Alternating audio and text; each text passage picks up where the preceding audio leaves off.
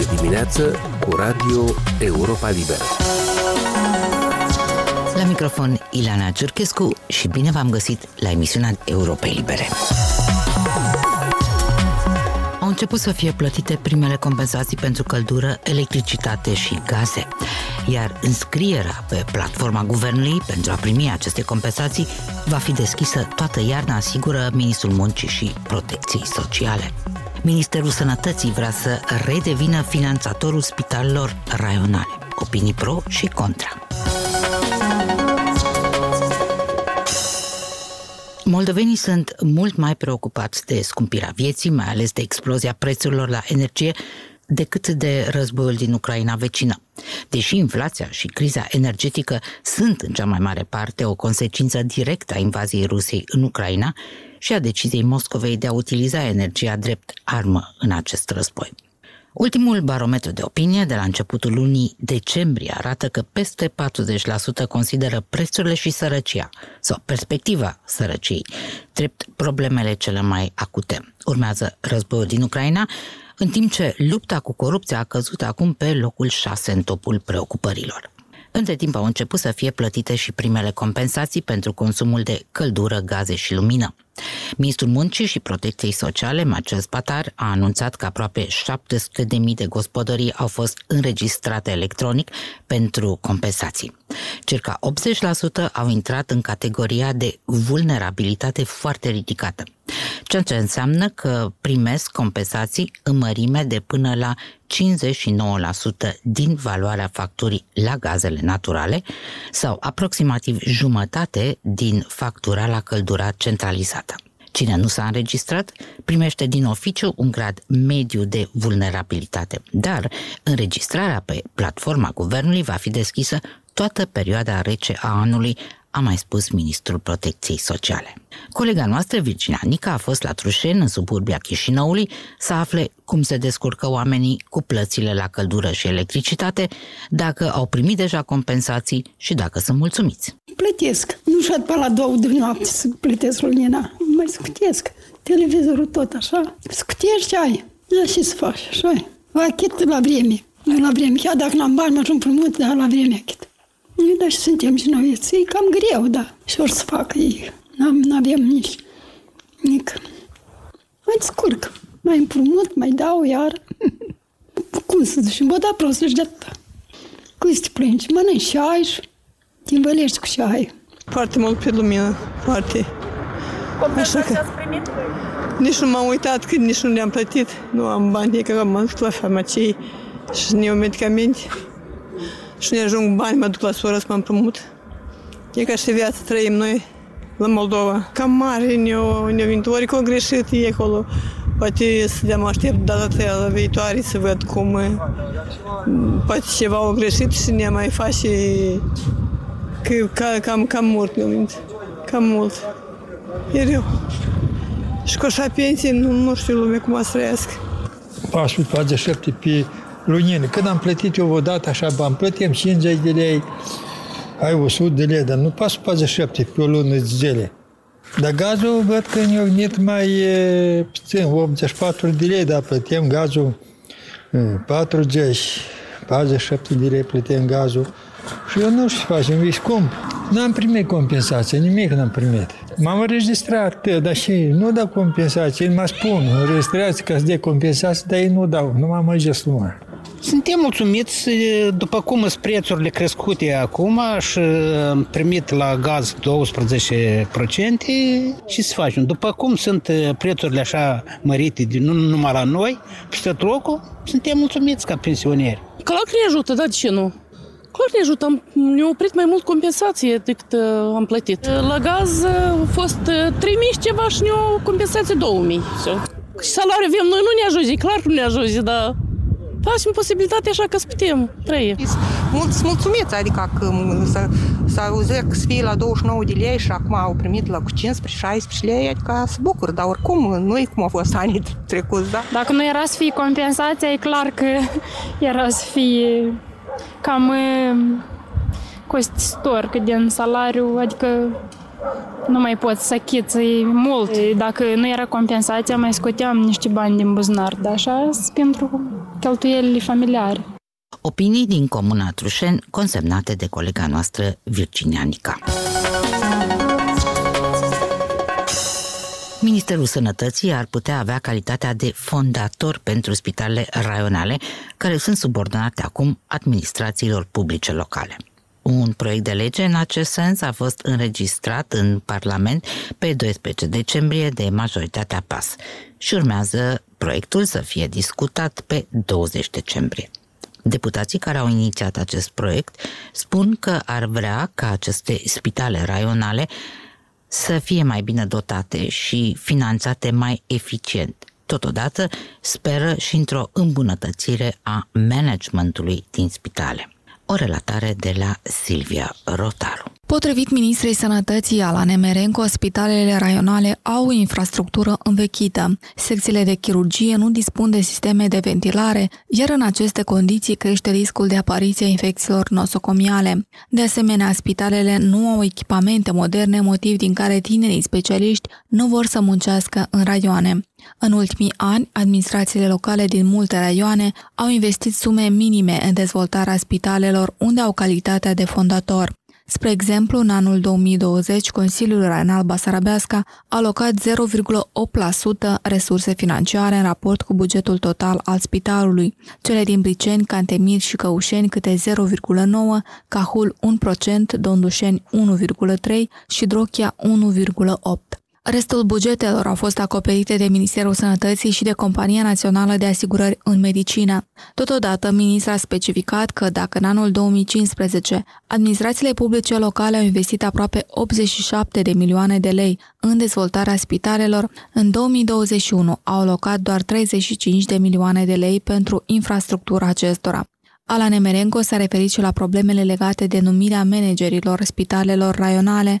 În prezent, aproape 30% din spitale au pe rol procese de judecată pe subiectul concursului pentru funcția de director.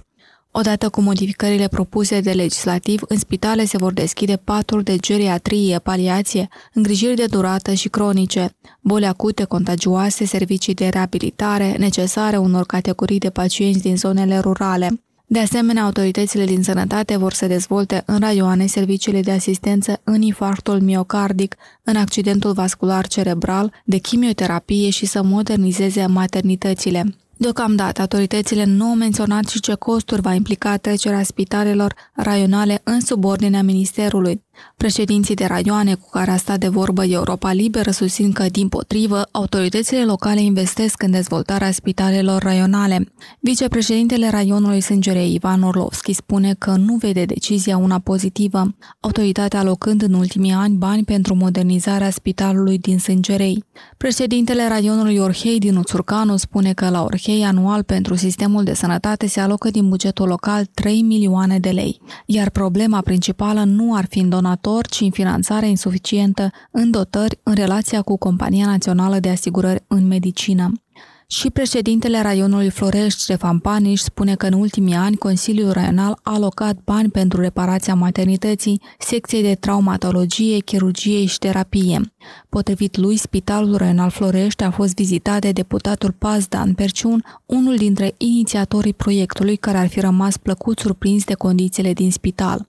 Președintele raionului Cahul, Nicolae Duna, spune că în ultimii 5 ani, Consiliul Raional Cahul a alocat peste 27 de milioane de lei pentru reparația, infrastructura și echipamentele medicale din cadrul Spitalului Raional Cahul, iar dacă schimbările se vor face în beneficiul pacientului, sunt doar binevenite.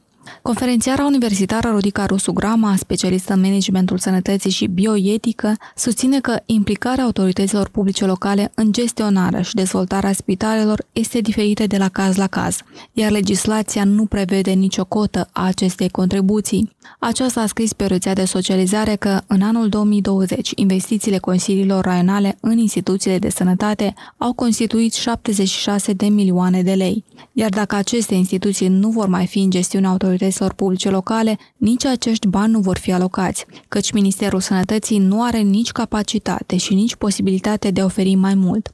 Acum instituțiile medicale vor sta cu mâna întinsă după ajutor la Ministerul Sănătății. Schimbarea pe care și-o doresc actualii legislatori urma să fie făcută încă în anul 2017, pe când ministra sănătății era democrata Ruxandra Glavan. Însă proiectul nu a fost votat de parlamentar, iar mai târziu ministra a fost demisă. Cupa Mondială la fotbal din Qatar a intrat pe ultima sută de metri săptămâna aceasta, odată cu disputarea semifinalelor.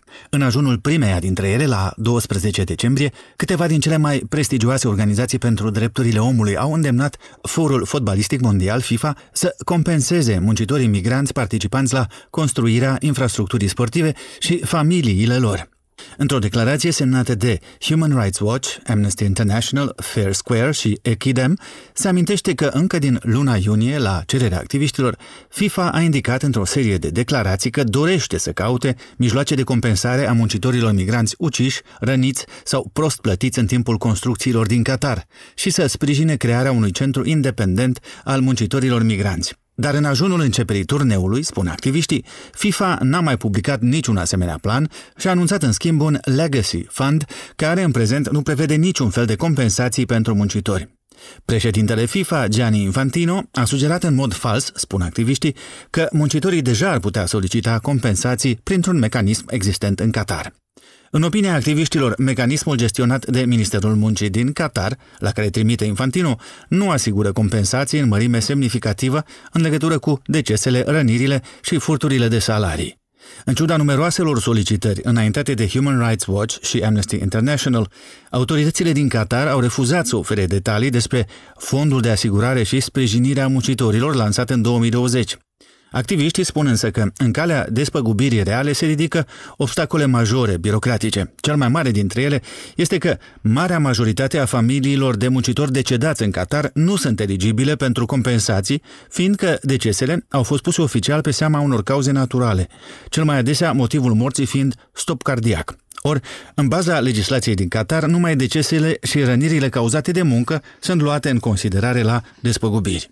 Iar Legacy Fund, anunțat de FIFA în valoare de 100 de milioane de dolari, nici nu este, în opinia activiștilor, despre despăgubiri, fiind dedicat unor proiecte educaționale care să îmbunătățească regulile pe piața muncii pe termen mai lung. Tirana Hassan, director executiv interimar la Human Rights Watch, a numit comportamentul FIFA o tactică sinistră de a scăpa de răspundere în domeniul drepturilor omului. FIFA continuă să încaseze venituri de miliarde de dolari, dar refuză să ofere un singur cent familiilor muncitorilor migranți care au murit sau celor care au fost furați de salariile meritate. Iar Steve Cockburn, șef al Departamentului Economie și Justiție Socială la Amnesty International, a spus FIFA încă poate face ceea ce e bine de făcut canalizând Legacy Fund către muncitori și familiile lor.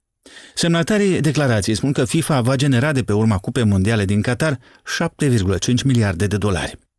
Ultimele zile ale turneului au readus în discuție și altă temă în care, în opinia activiștilor, FIFA a eșuat în Qatar, anume sprijinirea drepturilor femeilor și minorităților sexuale.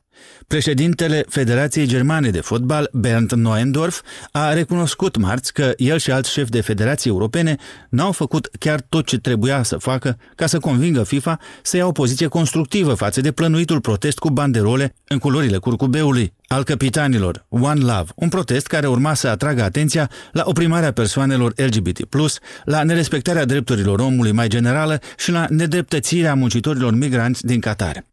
Federațiile europene au renunțat până la urmă la protest după ce FIFA a avertizat că jucătorii ce vor purta banderola vor primi automat cartonaj galben. Bernd Neuendorf spune acum că decizia de a renunța la protest a fost neplăcută și că o comunicare mai timpurie și mai bună cu FIFA ar fi ajutat.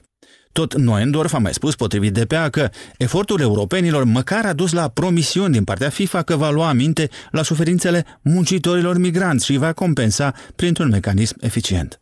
O declarație la care oficialul german ar putea reveni după ce se familiarizează cu criticile noi ale activiștilor pentru drepturile omului. Mulțumesc, Mircea Țicodat!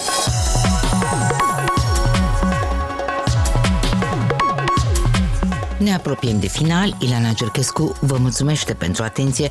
Puteți asculta toate emisiunile Europei Libere și pe internet la moldova.europalibera.org sau puteți descărca aplicația Europei Libere ca să ne ascultați când vreți și unde doriți. Ne găsiți și pe rețelele de socializare, pe Facebook, pe Instagram sau YouTube.